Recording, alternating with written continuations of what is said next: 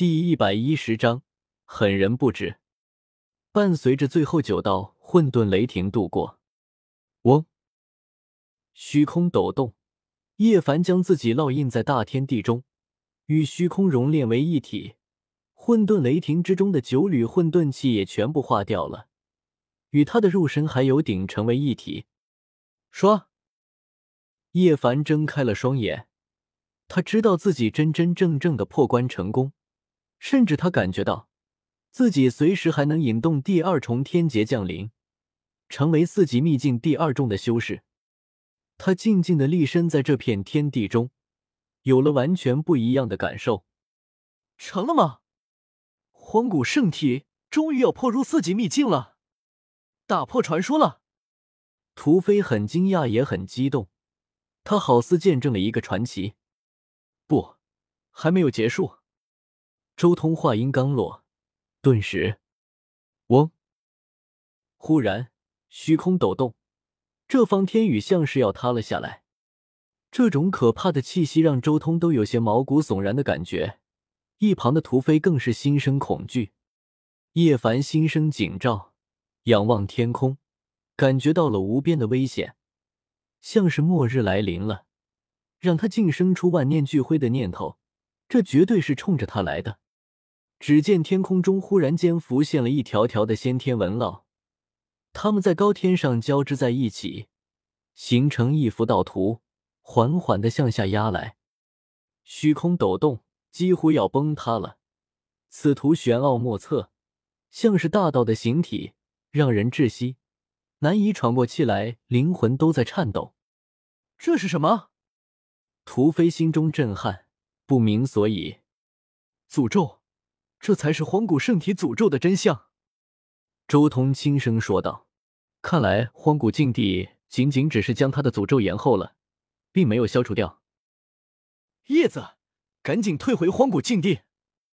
屠飞立即高喊：“没用的，他被锁定了，动不了了。”周通摇了摇头。轰隆！先天道图向叶凡压下，彻底将叶凡笼罩住了。叶凡不甘，以顶轰天，金色的圣血流了一地。他躯体对抗先天道徒，连黑发都快燃烧了起来。他浑身经验腾腾，奋力抗争，先天道徒却依旧一寸寸的下压，压得叶凡直不起身体，甚至还在试图融入叶凡体内，斩掉他的道基。周通，你有什么办法可以救他吗？赶紧出手啊！一旁的屠飞也急了，不断的催着周通。周通瞥了眼屠飞，立即开口喊道：“叶凡。”我之前送你的菩提树枝应该还没用完吧？别等了，赶紧拿出来试试。叶凡得到了提醒，立即拿出剩余的菩提树枝，赶紧炼化服下。但是，一切无用。这一根菩提树枝也仅仅只是稍微减缓了一点道图下降的速度，没有令道图产生丝毫的变化。这一切都表明，不死神药无效。无法给叶凡挡劫，没用的，我是无计可施了。周通摇了摇头，叹息道：“不过那道图并不是要取他性命，只是斩他的修为。按照这种情况，除非有一株完整的不死神药，在这个道图彻底压下之后，立即服用，破而后立，否则不死神药这条路是没用的。”周通不再出手了。他虽然有白虎神药的果子，但那枚果子可是他自己真正压箱底救命的东西，绝对不能暴露出来。哥哥，就在这时候，一声稚嫩的颤音响起，小楠楠看向叶凡，不由自主落泪。屠飞和周通也立即看了过去。他不是失去了记忆，为什么还记得叶凡？屠飞很震惊，这两个月以来。小楠楠一直跟在两人身边，所以屠飞很清楚，他应该已经失去了全部的记忆才对，怎么可能还记得叶凡？狠人大帝的布置要出现了吗？周通心中有些激动。此刻，只见小楠楠看向叶凡，脸上写满了惊恐与不安，而后一声尖叫，冲向叶凡，半路跌倒，而后爬起，哭喊道：“不要，大哥哥不要死！”他的心在痛，哭得撕心裂肺，看着叶凡那副痛苦，好似要死掉的样子，泪眼婆娑。尤其是看到那先天道图已经触及到叶凡身体的瞬间，不，我不要，楠楠不要大哥哥死去。这一道声音震天动地，一旁的周通和屠飞都被这声音震得大口吐血。我去，遭劫了！周通心中暗骂，涅槃神火不由自主的升起，迅速恢复过来，说。而这时候，一旁的小楠楠则飘了起来，而后整个人竟然化成了光雨，直接冲起，像是羽化飞升了一般，一头撞向了那先天道图。轰隆！惊天动地的一次撞击，好似整片天地都为之一颤。周通竭尽全力睁开天眼，看向天穹，看向小楠楠，看向那先天道图，同归于尽了。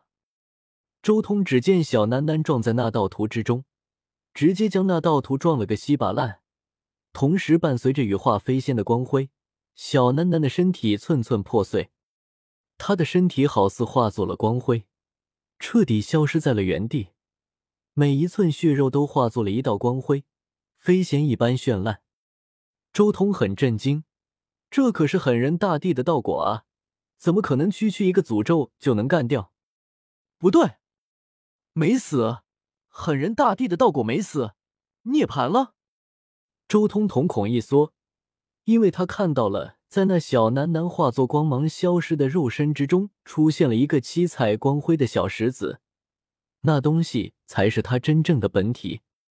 只听得咔嚓一声，那小石子破碎，隐约间好似有九彩的光辉浮现，但是顷刻间，那一道光辉就消失了。而小楠楠的身形也重新浮现出来，七彩化九彩，难不成狠人大帝的道果要提前圆满？周通心中有些震惊。叶凡是狠人大帝的执念，这一点绝对没错。难道其中执念的一部分，就是因为当初狠人大帝没能救下叶凡，所以如今算是完成了一部分执念？不对啊，按照狠人大帝的情况。他这种类似于大梦万古的状态，应该不至于那么早苏醒才对。而且，这种道图对他而言应该算不得什么吧？